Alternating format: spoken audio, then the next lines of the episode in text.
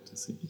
Alias Luino Yoga. Quindi siamo, ci siamo spostate dal 2100 e siamo arrivate a 21030. Oggi siamo in trasferta. Oggi siamo in trasferta. Perfetto, iniziamo subito. Ciao, Ciao, benvenuto. buongiorno. Allora, Tenzin Samten, Michael Steinrotter e per tutti quelli che hanno avuto la fortuna di praticare con te Luino Yoga. Sì. Chi è Michele oggi e chi era Michele ieri? Allora, Michele, oggi eh, sono ehm, una persona normale, normalissima, un essere ordinario, come si suol dire, niente di particolare, che sono nato tanti anni, 59 anni fa in Francoforte, in Germania.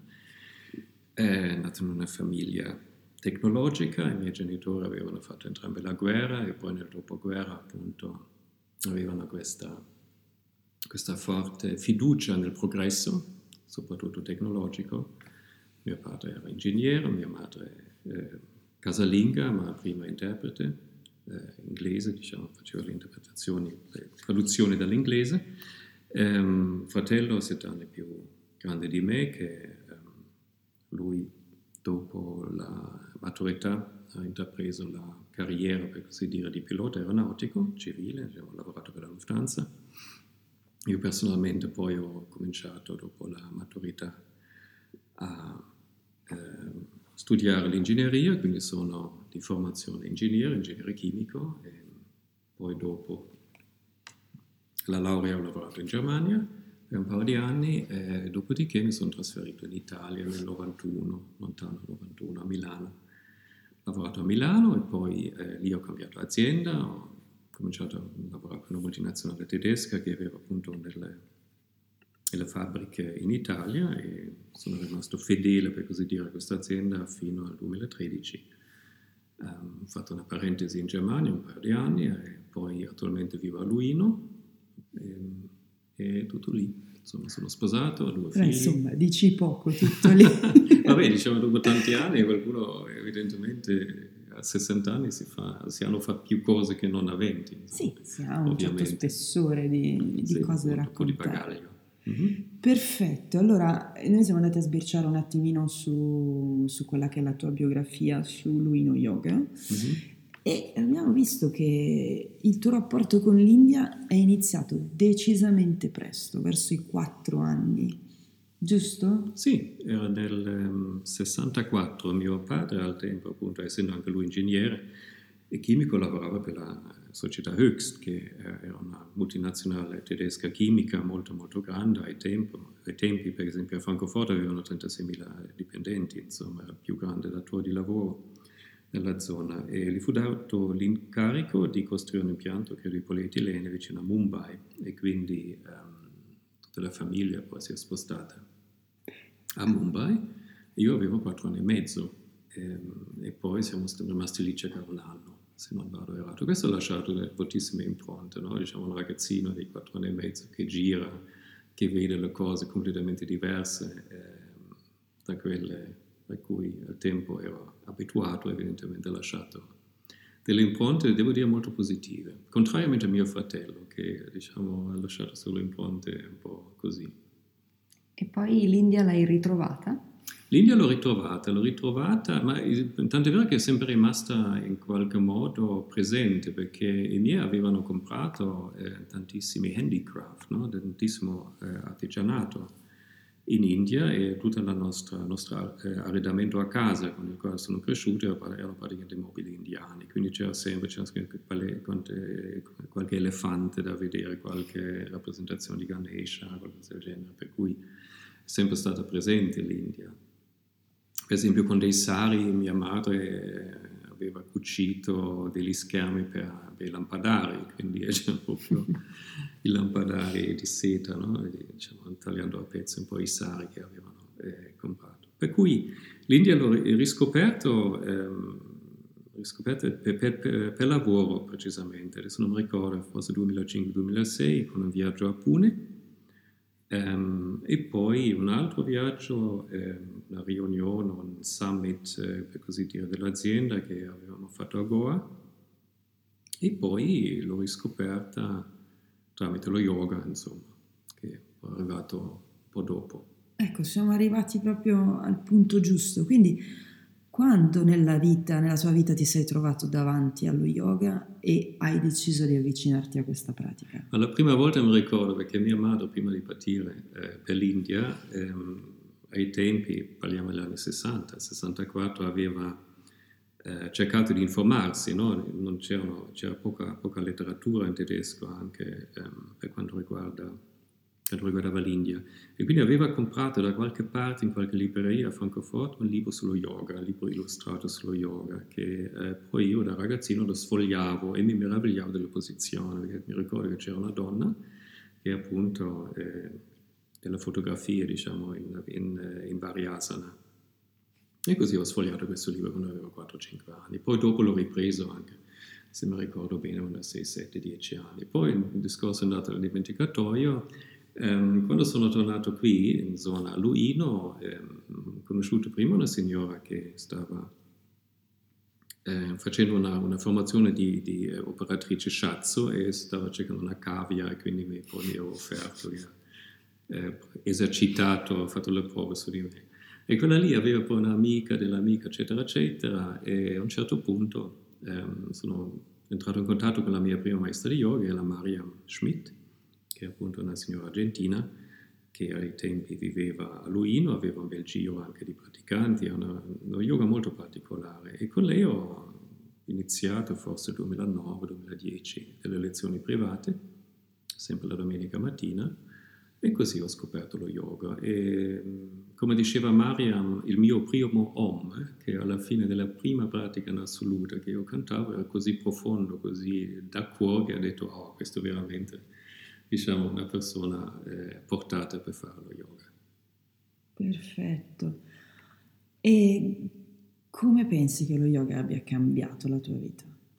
Eh, sono cose eh, difficili da... Ehm, da, da determinare con certezza, no? perché da una parte ai tempi eh, già stava cominciando un certo, dire, un certo, distacco fra me personalmente il mio modo di pensare, di concepire il mondo e il mondo del lavoro, perché eh, ai tempi ero un manager, per così dire, con la M minuscola, e le cose che si facevano, che richiedeva l'azienda nei miei confronti, erano sempre meno, meno fattibili da parte mia. E quindi ehm, lo yoga ha proprio catalizzato anche questo, ha accelerato ehm, il, il, processo di, di, distacco dal mondo ehm, diciamo, delle multinazionali, del management, degli affari, diciamo, di questa logica, di tutto questo modo di concepire il mondo e la realtà. Molte persone, penso, eh, che alla fine incontrano lo yoga si trovano eh, non più in sintonia con eh, le persone che erano, con l'ambiente che le circonda dal punto di vista magari lavorativo, magari relazionale eh, e ehm, vivono eh, a volte in maniera difficoltosa eh, la, ehm, questa differenza tra quello che sono, quello che sono state, quello che vorrebbero essere, quello che la società invece si, si aspetta da, da, da, loro e dal ruolo che ricoprono. Eh, ti chiedo se, se, è possibile come hai vissuto tu questa, se, se, lo hai vissuto e come hai vissuto questo passaggio e se secondo te eh, è, è, possibile eh, integrare degli aspetti dello yoga eh, nel nuovo modo di essere se stessi oppure deve, si deve arrivare ad una frattura, ad un passaggio, eh, ad una rottura con quello che, che, era il passato? Ma diciamo che um, quello che rivela, può eh, rivelare lo yoga evidentemente diciamo, il grande inganno che avevamo mantenuto magari per tanti anni nei nostri confronti, le nostre immagini che ci siamo in qualche modo cucite addosso. No? E quindi lo yoga porta a più chiarezza, a più comprensione ehm, diciamo, del mondo, della realtà che ci circonda e del nostro, del nostro essere. E magari scopriamo che quello che pensavamo di essere diciamo, era solo un'illusione, una cosa artificiosa, una cosa non vera. Um, e questo può portare evidentemente a, a qualche conflitto, no? a qualche tensione ehm, la cosa migliore che, eh, poi l'ho, l'ho sperimentato anch'io ovviamente, la cosa migliore è veramente sciogliere questa tensione, accettare um, quello che si è scoperto e ringraziare lo yoga, perché lo yoga è, è un, è un metodo, no? è, uno strumento. È uno strumento per appunto arrivare a questa maggior chiarezza, a maggior eh, comprensione di se stessi. Eh, lo yoga stesso non, dovrebbe ehm, in, un secondo, in una seconda fase magari aiutare molto a risintonizzarci con il mondo, perché vediamo eh, questa, questo inganno molto spesso, che non riguarda solo noi stessi ma anche gli altri, vediamo gli altri che stanno seguendo magari una loro immagine che si sono costruite e noi abbiamo più comprensione, abbiamo più diciamo, tolleranza, quando anche un'altra persona si atteggia in modo strano, che in qualche modo ci disturba, abbiamo molto più comprensione, possiamo capire in qualche modo che ah, eh, l'altra persona che abbiamo di fronte, che, che si comporta in modo, diciamo, in modo strano, evidentemente è soggetto e telecomandato diciamo, dalle, sue, dalle sue afflizioni, dalle sue imperfezioni. E questo ci aiuta molto a sintonizzarci, risintonizzarci col mondo. Per cui lo yoga ehm, nella, sua, ehm, nella, sua, interezza, insomma, che non soltanto è pratica fisica ovviamente.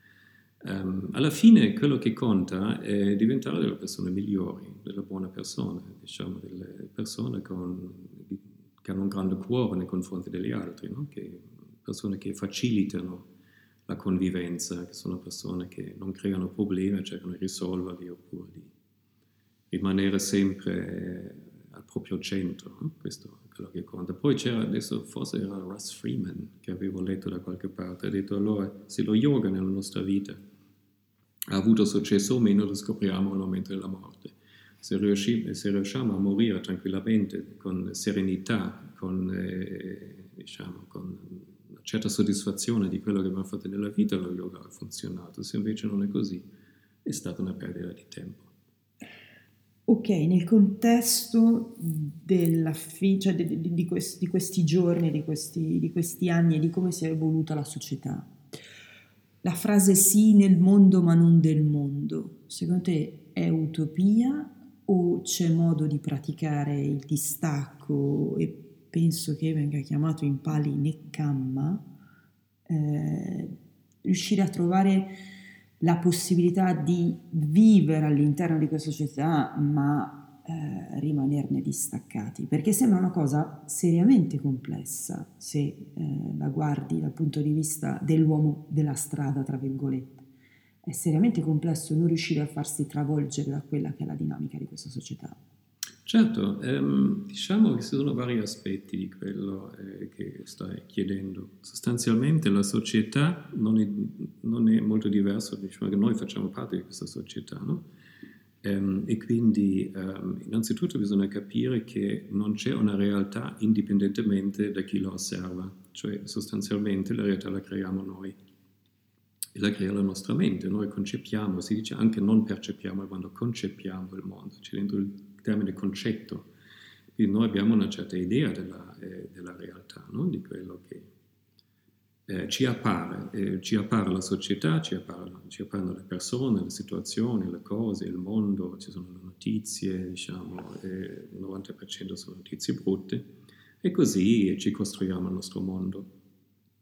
E quindi il nostro modo di pensare che in qualche modo genera il mondo in cui viviamo. Quindi se vogliamo cambiare il mondo, prima cosa è cambiare il modo di pensare, il modo di utilizzare la nostra mente, il modo di concepire il mondo. Questo è il discorso fondamentale. Ehm, anche gli altri, quando appaiono, eh, persone simpatiche, neutre oppure antipatiche, sono specchi, diciamo, della nostra, della nostra propria personalità. Per cui ehm, trovarsi bene con le persone, qualsiasi tipo di persona, è la nostra decisione eh, al 95%, non è discorso che viene da lì fuori, che diciamo generiamo dentro di noi.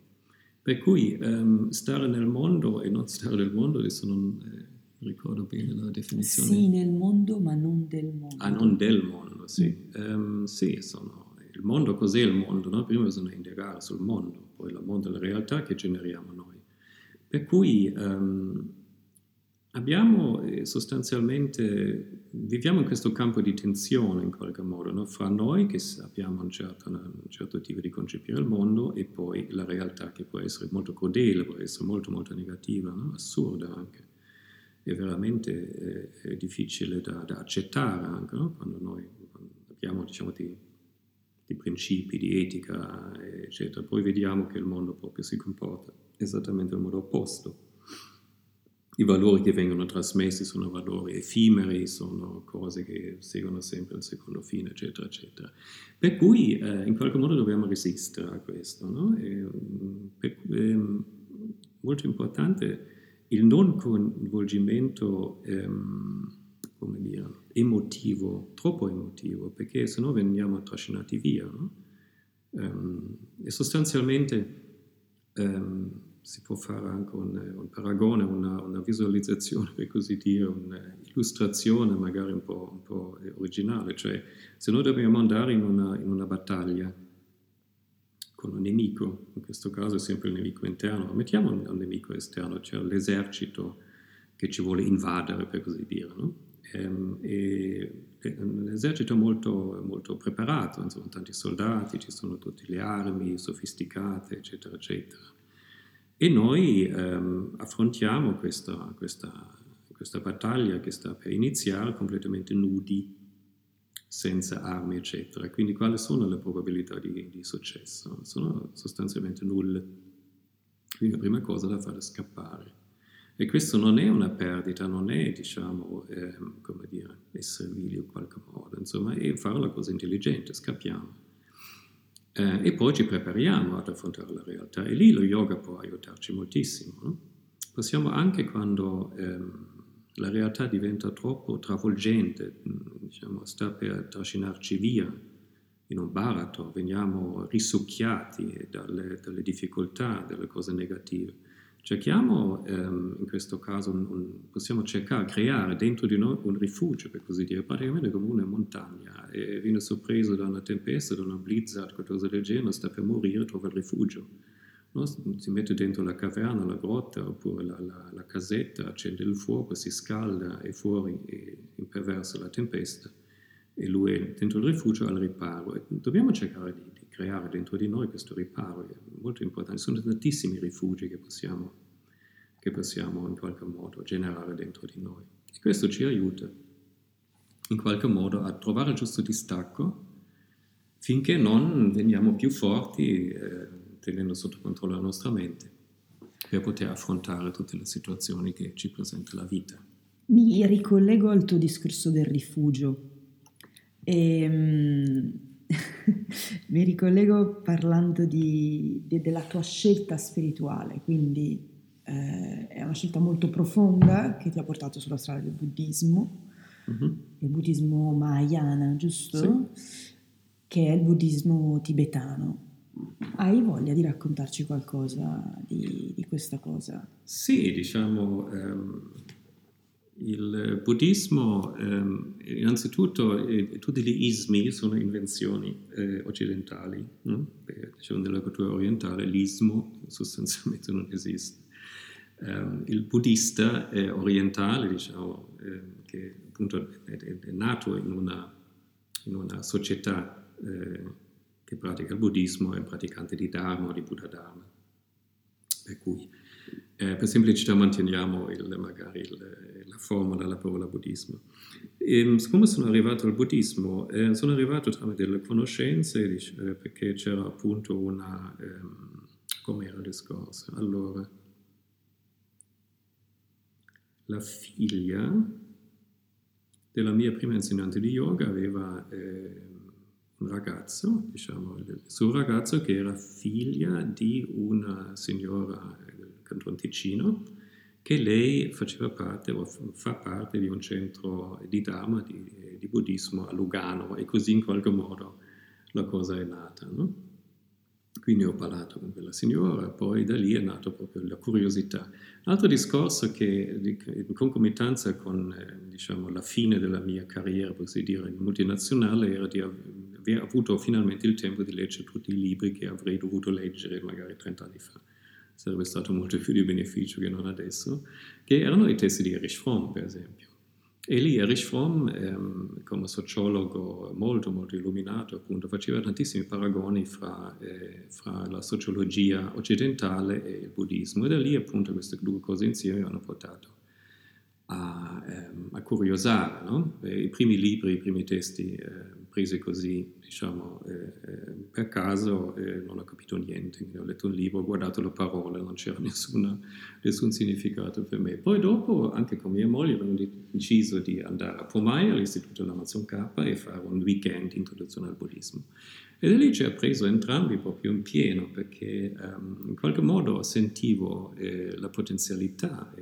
Da lì poi ho sempre più approfondito, studiato, fatto, um, diciamo, frequentato i centri, soprattutto Palermo, Genova e appunto Pomaia, e um, da lì poi eh, ho potuto ascoltare tantissimi insegnamenti, poi ho preso rifugio, come avevi accennato tu, nei tre gioielli del rifugio Buddha Dhamma e Sangha e da lì poi è diventata un'esperienza che ha completamente um, cambiato um, il mio rapporto con il mondo e, e poi ho trovato tutte le risposte, quella è la cosa bella. Non ho trovato nessuna contraddizione, anche adesso nello studio, io studio il buddismo dal 2013 più o meno, sono sei anni, pochissimo tempo, ma non ho trovato finora nessuna contraddizione, nessuna cosa che uno dice ma questo non può essere. Per cui sono molto molto contento, sono molto felice, gioisco, per così dire, di aver incontrato il Dharma. Aiutaci a capire un attimino meglio il significato della parola Dharma invece, quindi lo si vede forse un po' abusato anche in, in alcuni ambiti, anche nello yoga. Eh, viene usato anche a scopi commerciali, ma cos'è esattamente Dharma? Cosa vuol dire? Qualcuno lo traduce con predeterminazione, qualcuno come eh, ruolo, compito. Eh, cosa vuol dire aderire al nostro Dharma e eh, a cosa, cosa ci porta? La parola Dharma, vabbè, viene dal sanscrito, poi la parola nel sanscrito, io non sono per niente, diciamo, preparato a parlare di sanscrito, sono completamente ignorante. Eh, il discorso è che nel sanscrito le parole assumono diversi significati a secondo, diciamo, del contesto in cui si trovano. In genere c'è una, um, una spiegazione che io trovo molto calzante, molto semplice, anche se magari non tiene conto di tutte le, le sfaccettature di una parola, diciamo di un concetto come Dharma.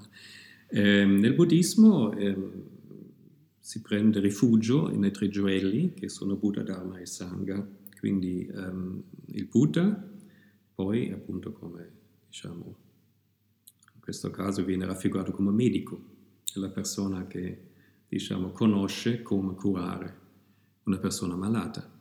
Poi c'è il Dharma, il Dharma è la medicina, va presa, va, diciamo, va assunta e non soltanto guardata sul, sul, tavolino, la medicina che non viene assunta è completamente inefficace. Poi c'è il terzo, il terzo elemento che è il Sangha, il Sangha eh, viene tradotto come comunità dei praticanti, in questo contesto, in questa illustrazione potrebbe essere eh, compreso come gli infermieri, no? diciamo le persone che ti aiutano. Per cui il Dharma è la medicina, la medicina che, che uno prende no? per, per, per, star meglio, per curarsi. E, ehm, per cui questo secondo me è una, una, spiegazione molto molto semplice, secondo me molto efficace.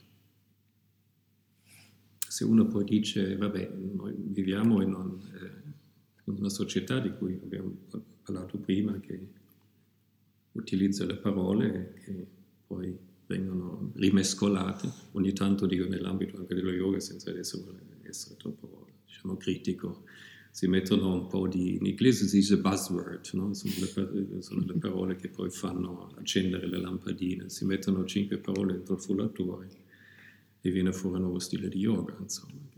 Sono concetti che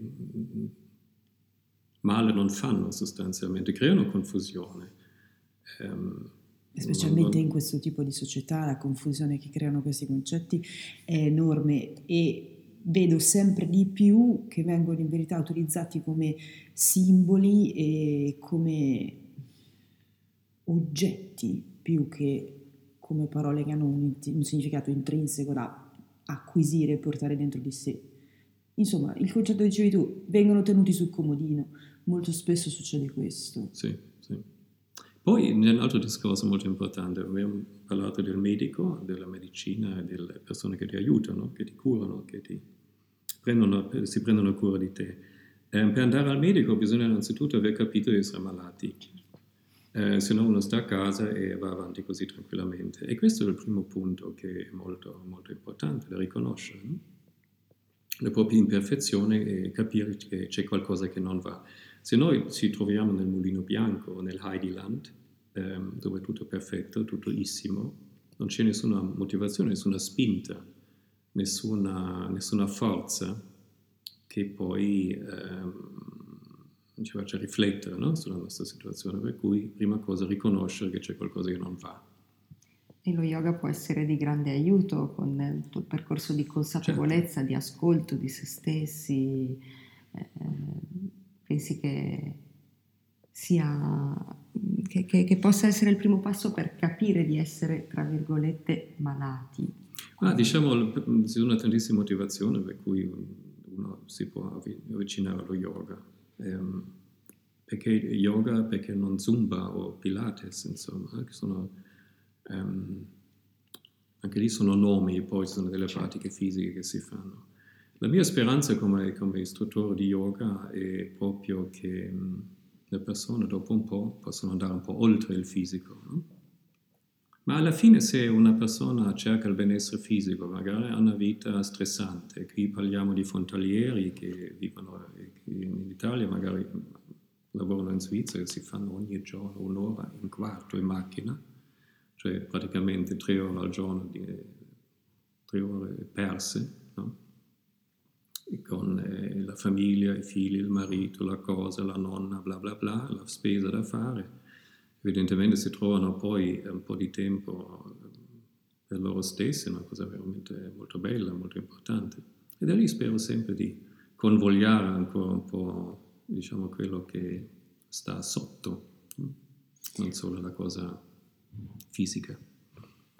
Ascolta, aderire al nostro Dharma, quindi prendere questa medicina, cosa significa? Connetterci alla nostra vera natura e vedersi parte di un'energia universale molto più grande, secondo te? Eh, adesso eh, stiamo affrontando sulle sabbie mobili, no? sul ghiaccio sottile, perché um, in tutto questo ambito si parla sempre di, di cose cui ognuno di noi c'è un'altra, un'altra definizione, un'altra comprensione. No? Il sé, cos'è il sé? Cos'è un'energia? Ehm, eccetera. Per cui eh, diventa molto facile parlare di queste cose non intende un un un altro aspetto. Um, quello che posso consigliare da, dalla mia esperienza sostanzialmente ehm, prima indagare un po', fare una panoramica sui vari sentieri spirituali, per così dire, che ci sono, di aderire magari poi o di, ehm, di contemplare ehm, i sentieri spirituali che hanno una certa traduzio, eh, traduzione, che è, è, scusa, tradizione, che magari hanno 2-3 mila anni no? di, di di lignaggio, per così dire, alle spalle, non una cosa eh, venuta fuori l'anno scorso. E da lì poi imbaccarsi, insomma, imbaccarsi, sentire questa è la, la via, questa è la mia via, che è una delle tante, non è l'unica, evidentemente, chissà, per me è la migliore, per gli altri non so, e poi andare avanti con questa. E la cosa fondamentale che um, deve avvenire in qualsiasi, um, su qualsiasi sentiero spirituale sono gli ostacoli che sono assolutamente necessari, quindi ci sono difficoltà, ci sono grandi difficoltà, come abbiamo detto all'inizio, che sono difficoltà o cose che possono cambiare la vita. E queste sono necessarie, come, um, come dicevo prima, nel mulino bianco non succede niente, tutto perfetto. Per cui una, una, una, via spirituale deve essere, in qualche modo deve essere difficile, non può essere facile, altrimenti l'avremmo già, già, già fatto tutti, insomma. Per cui um, da lì pian pianino riusciamo a evolverci, eh, vedere gli ostacoli come di grande beneficio e non più di ostacolo, no? di non cercare di evitare gli ostacoli, ma veramente superarli. Questo è un discorso molto importante, anche nello yoga ci sono gli ostacoli, si comincia con le posizioni, gli asana, che non sono facili, che non sono piacevoli, non devono essere anche piacevoli, perché mi devo mettere in una posizione complessa, mettiamo il Mariciasana C o qualcosa del genere. Um, qual è l'obiettivo di quello? No? Bisogna, bisogna, indagare su questo. Ognuno avrà le sue risposte, ma importante che ci sia um, poi il respiro lungo, nel senso um, di avere l'aspirazione di andare oltre quello che è, che è, il momento di sviluppare un'idea per quello che è che è la mia, la mia esistenza, no? che può essere il vero sé o il sé o il non sé, o, dipende poi da quello che uno diciamo, trova più attinente, no? trova più in qualche modo in sintonia con il proprio modo di concepire la, la realtà. In questo percorso a volte avere una buona guida è, è fondamentale. Eh, sì, Quindi sì. in parte c'è già... fortuna di incontrarla. Certo. In parte ci hai già risposto prima, ma perché insegni yoga? Perché insegno yoga? E innanzitutto ci sono vari aspetti di insegnare yoga. Um, tornando indietro sul discorso della guida, eh, la guida um, in, alcuni, um, alcune tradizioni del buddismo, il Mahayana e specialmente il Vajrayana, è fondamentale, è più importante sostanzialmente del Buddha stesso eh, del Buddha come diciamo, persona illuminata, no? persona completamente onnisciente e liberata, che fra l'altro non è un Dio, anche questo è molto importante conoscere. Il, eh, questo concetto della, si chiama anche devozione al guru, no? Eh, questo è un concetto che viene completamente, il 90% viene eh, in qualche modo confuso nel mondo occidentale. Il mondo occidentale ha tantissime difficoltà con la devozione al guru il guru poi non è una cosa, eh, non è una, una, una, cosa trascendentale, è una persona, il guru è la persona, l'insegnante sostanzialmente. No? Se noi guardiamo, facciamo in retrospettiva la nostra vita, tutte le nostre buone qualità eh, derivano dall'insegnante. Il primo insegnante, il primo guru è stata nostra madre, no? che ci ha insegnato di mangiare, che ci ha insegnato di di andare in bagno, di camminare, di vestirci in qualche modo. No? E da lì poi ci sono tutti gli altri insegnanti che abbiamo avuto, il padre, i fratelli, i parenti, poi scuola, le maestre che ci hanno insegnato la matematica, a leggere e scrivere, altrimenti potremmo neanche utilizzare un computer. E via discorrendo. E poi tutte le altre persone che ci insegnano. Per cui nel mondo orientale, almeno fino a poco tempo fa c'era questa grande venerazione del maestro. Il maestro è fondamentale, tutte le buone qualità nostre derivano dai, eh, vari, scusate, dai vari maestri che abbiamo avuto nella vita.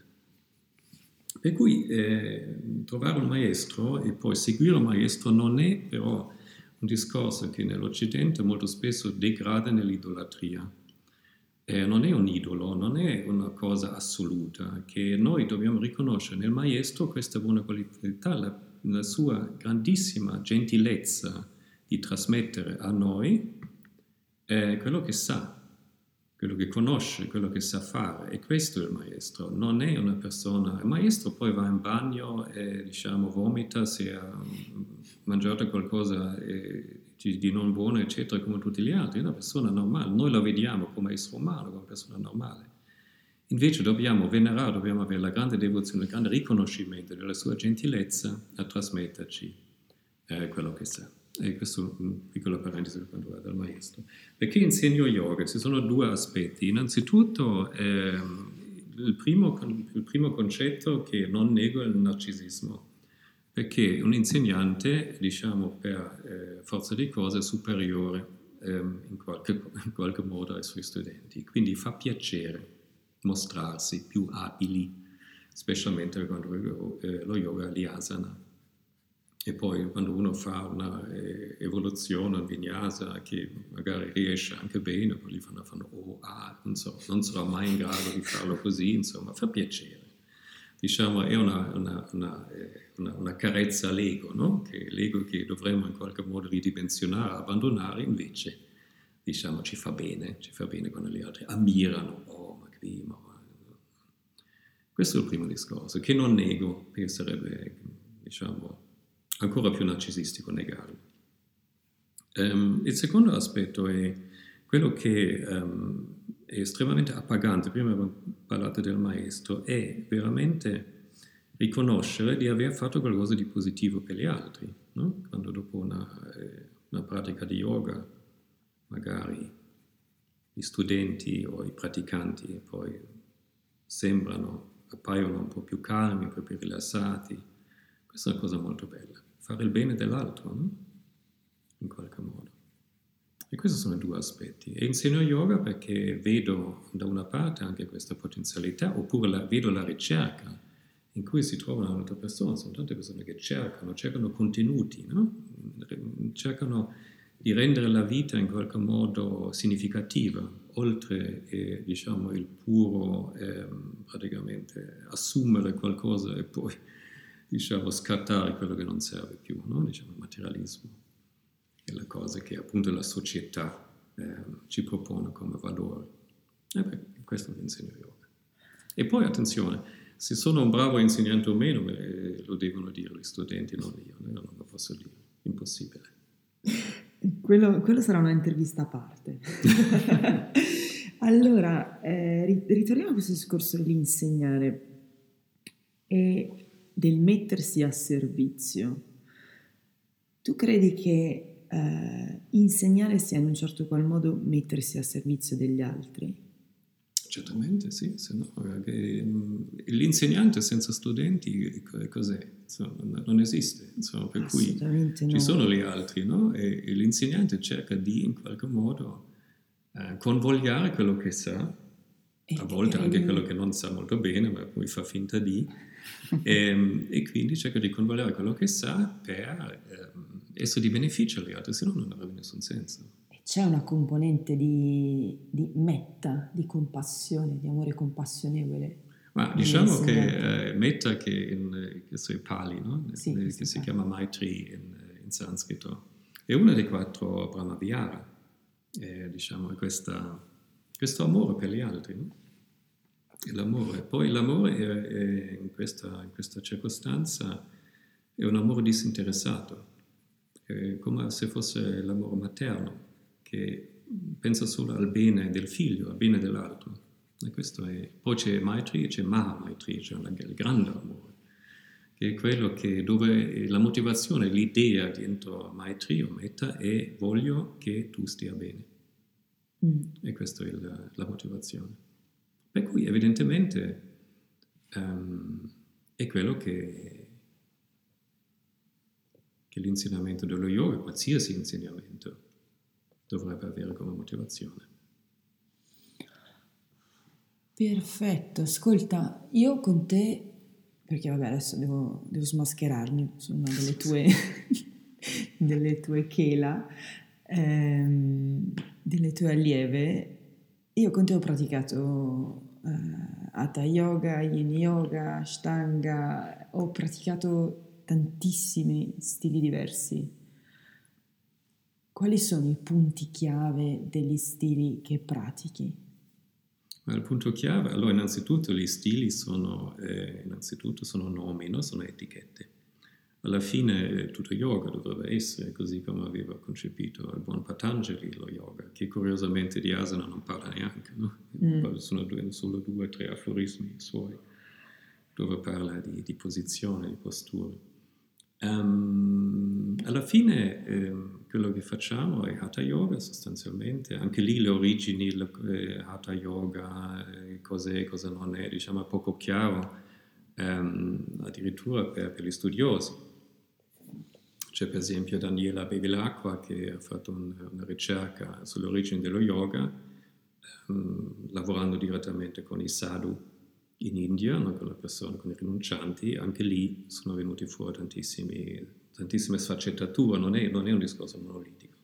Per quanto riguarda i vari stili di yoga, vabbè, ci sono alcuni che sono codificati, eh, per così dire, abbastanza bene, tipo la Shtanga Vinyasa Yoga, organizzato in sei serie, dove si fanno determinate cose, anche, lo drish, anche il drishti, cioè lo sguardo, viene regolamentato in qualche modo, ma ha un senso, ha un senso che eh, diciamo, si riesce a comprendere quando, quando lo si pratica.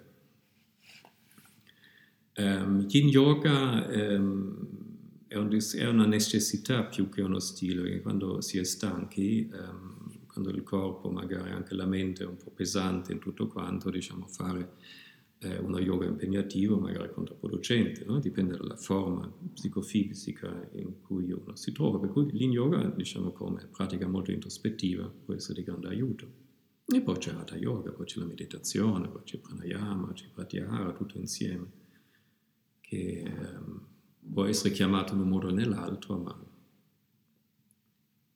sono tutte cose che hanno la loro ragione d'essere, anche gli stili, diciamo, che possiamo trovare un po' curiosi, tipo Bikram Yoga magari, o, eh, o altri, altri stili che ci sono. Poi alla fine, come dire, se devi riparare un motore eh, è solo il martello, non funziona, no? devi avere la pinza, la chiave, devi avere il cacciavite, piuttosto che il crick, eh, sono tutto praticamente l'armamentario, tutti gli utensili, tutti i tool e a seconda della rottura del motore applichi, eh, utilizzi un, un, uno strumento piuttosto che l'altro.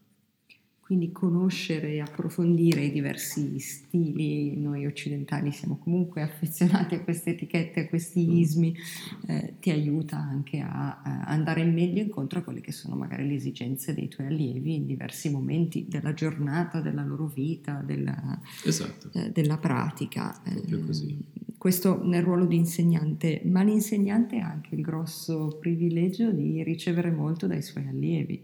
Che cosa ti hanno insegnato fino ad oggi i tuoi praticanti? No, mi hanno insegnato eh, praticamente tutto, diciamo, il, il, senso che vedo eh, nei praticanti vedo i limiti, no?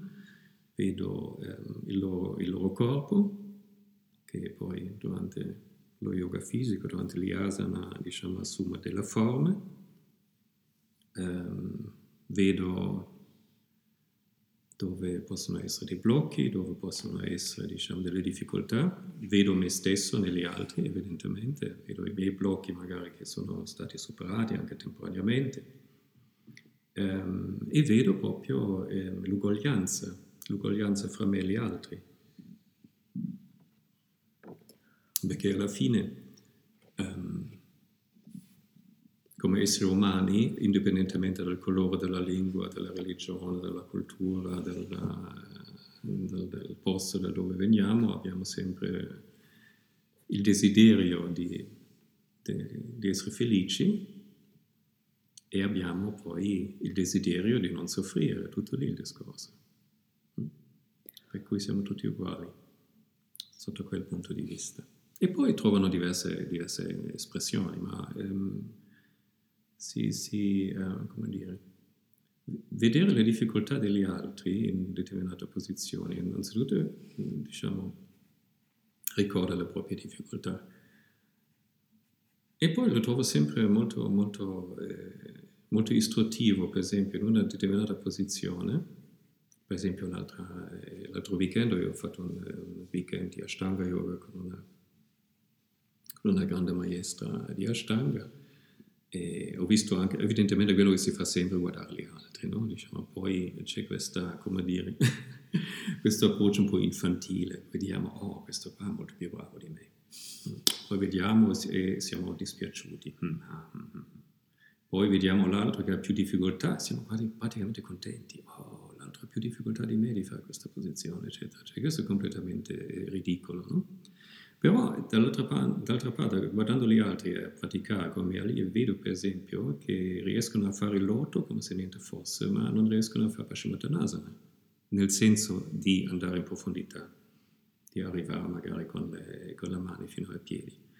E così vediamo che nel corpo si riflette tutta la, la, la, la biografia, tutte le predisposizioni che portano eh, gli allievi in questa in questa vita e questo ci fa capire che non possiamo in nessun modo, in qualche modo, standardizzare, non possiamo ehm, in qualche modo categorizzare le persone, questo è così piuttosto che l'altra persona è così.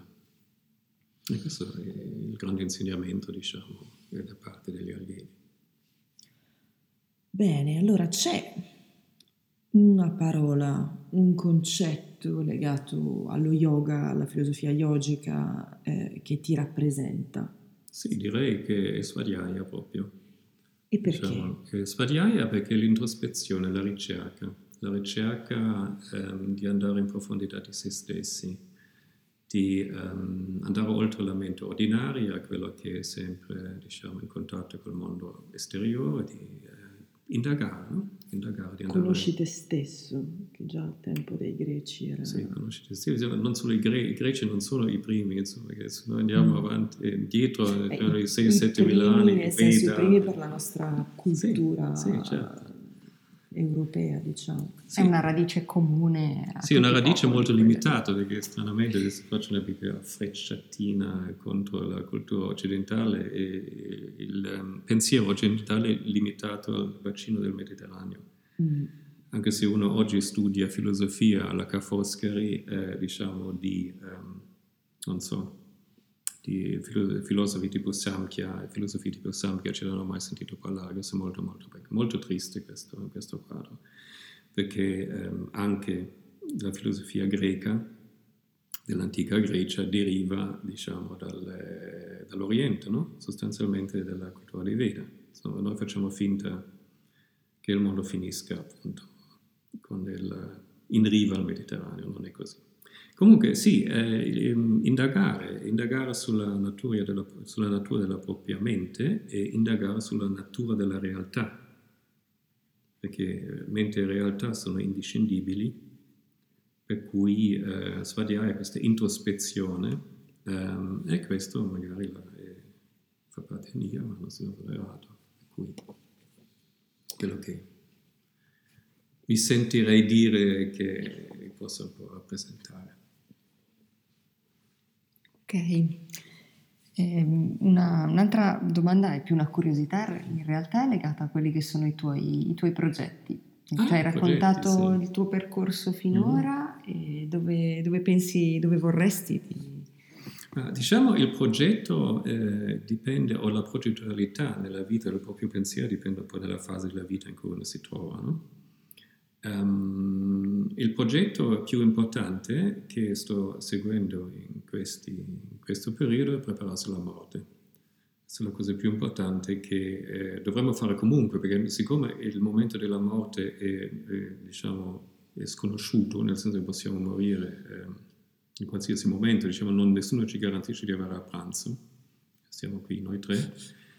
Um, e questo, secondo me, è la cosa, eh, non secondo me, questa è la cosa che, che sto facendo, no? Prepararmi alla morte, perché la morte è, una, è un'occasione estremamente importante, eh, perché può determinare, anzi determina quello che succede dopo la morte. Um, evidentemente dipende dal tipo di concezione che uno ha, diciamo, se uno è materialista dice vabbè, alla morte finisce tutto, quindi va tutto nell'oblio, Invece, dal mio punto di vista, appunto, c'è una continuità mentale che si trovano praticamente in tutte le, le filosofie e religioni del mondo, per cui mi sto preparando a quello, per diciamo, poter morire in modo sereno. E sostanzialmente è come se noi ci impaccassimo in un volo per Sydney, no? non possiamo far finta che il volo non ci arrivi mai, a un certo punto a terra. E poi per eh, andare a Sydney, noi cosa, normalmente cosa facciamo nella vita? Noi eh, guardiamo TripAdvisor e Lonely Planet e sfogliamo le pagine no? che tensionano, devo portare l'adattatore per eh, l'energia elettrica per mio asciugacapelli. Um, la mia patente è valida, devo fare un'assicurazione sanitaria, cosa succede se c'è un incidente, um, che lingua si parla, che vestiti mi devo portare, fa caldo, fa freddo in Australia, non lo so. E quindi ci prepariamo in modo eh, veramente minuzioso, molto preciso, un viaggio semplice a Sydney e non ci prepariamo per il viaggio più, la meta più importante di questa vita che è la morte. E questo è un discorso molto molto triste, no? Per cui ehm, la morte ha sempre questa accezione di no, è meglio non parlare, no? Ci viene completamente rimossa. Invece mi sto preparando a quello, questa è la cosa più importante, credo, appunto, che io sto facendo. Ok, allora adesso si, si parte con le domande, quelle che non sono, non sono state visionate. quelle domande a raffica. Mm-hmm. Allora, il gioco è questo, che puoi scegliere una, una, una parola o, o, una frase, una piccola frase, per rispondere a ognuna di queste domande. Oh. Ok, descrivi quindi in una parola, in una piccola frase, che cos'è per te lo yoga. Liberazione dagli stati mentali afflitti. Il miglior consiglio o insegnamento tu abbia mai ricevuto? Accettare se stessi. Ok, consigliaci un libro, il primo che ti viene in mente. Torna a fare. Quale? La, lo yoga nella vita. Che cosa sai oggi che avresti voluto sapere 30 anni fa? Avrei voluto Avrei dovuto leggere alcuni libri, sì, sì, sulla... Uno su tutti, non mi citare nuovamente Donna Affari. Eh, non Donna Affari, no, vediamo Erich Fromm, ehm, Avere o Essere. Il tuo asana preferito? Il mio asana preferito dipende, eh, dipende molto. Eh, ultimamente... Mm, Marici Asanabi. Marici Asanabi.